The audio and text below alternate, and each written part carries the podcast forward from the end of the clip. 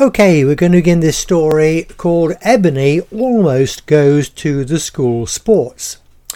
It's a story from It's a Rum Life, Book 3, uh, Ivyhouse Tales 1970 to 1984, and this story is from 1979.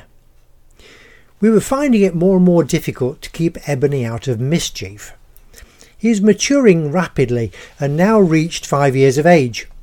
Outings in his cart were a joy for us both, but we realised he was in need of more and more work to keep him calm.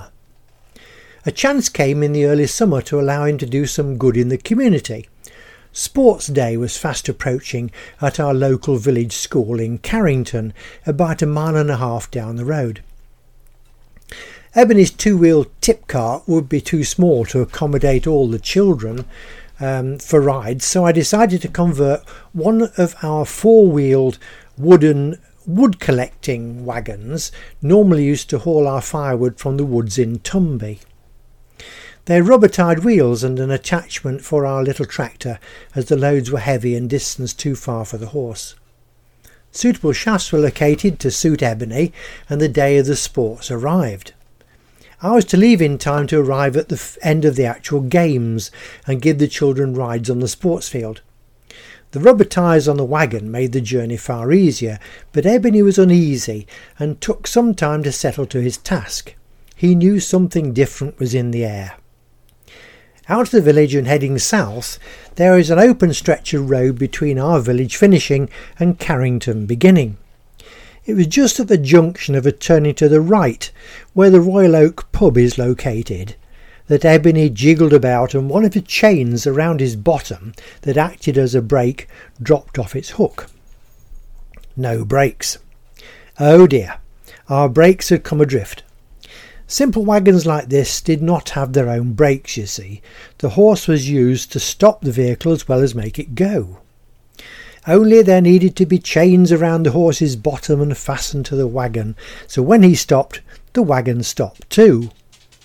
It was one of these that had come adrift. I had to make him slow down ever so, ever so slowly, with no sudden jerk or sudden stop.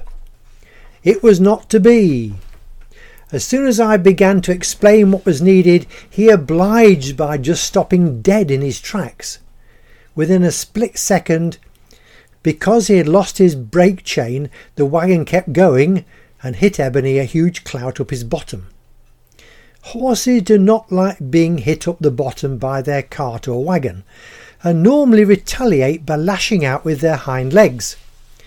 Within a second of receiving his clout, both Ebony's back feet rose up to meet me on the wagon front and smacked into the front boards with a resounding thump thump double trouble.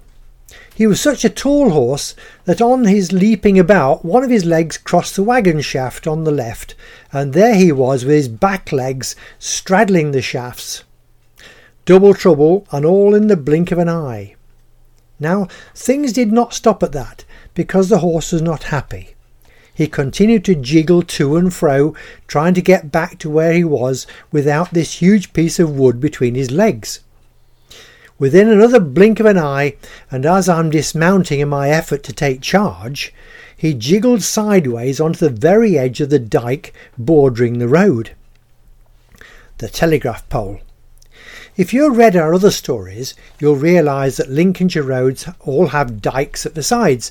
They vary in depth and width, some small to huge. This one was big enough to swallow the horse and the wagon.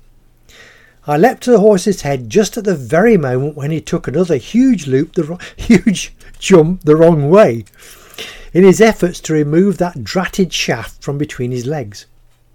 He slithered sideways on the dyke edge and landed right up against a well placed telegraph pole halfway down the dyke bank. It could not have been more convenient, or inconvenient, depending on how you look at the problem. Now he could not move any further sideways. I could steady him and give him chance to catch his breath and weigh up the situation. It was obvious from the first that I would now need more than one horse to recover the wagon from its precarious perch halfway down a dike side, with a telegraph pole the only thing preventing it disappearing into the water below. Ebony would have to go back home, and I duly began to release him from the tangle of harness and shafts that had become his prison. The shafts were dropped to the floor, and he was free at last. The walk back to our yard was uneventful and quite a relief to us both. I left Ebony in his stable, now with reinforced door frame, to think on his misdemeanours, while I took our little Fergie tractor to recover the wagon. The shafts came off easily and were fortunately not damaged. Using a long rope and tractor drawbar, the wagon came out of the dike fairly easily, but to my surprise, once relieved of the weight pressed on it, the telegraph pole did not spring back to its original upright position.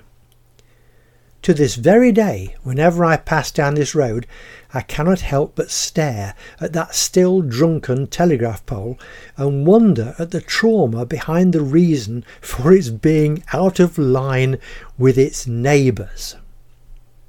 There we are. Hope you like that little short story about Ebony um, brought to you by Cracker Books, written and read by Keith Sanders. Lots more stories to read on Keith Sanders is the storyman.wordpress.com. Lots more free audio stories on this Buzzsprout site. There are some horse videos to watch on Keith Sanders, the short story man on YouTube. And there's a shop. This is the important bit. All the stories you listen to or read are compiled into books. They're not expensive to buy, they're easily downloadable. Have a look at the site richardkeithsanders.selz.com. Thank you for listening.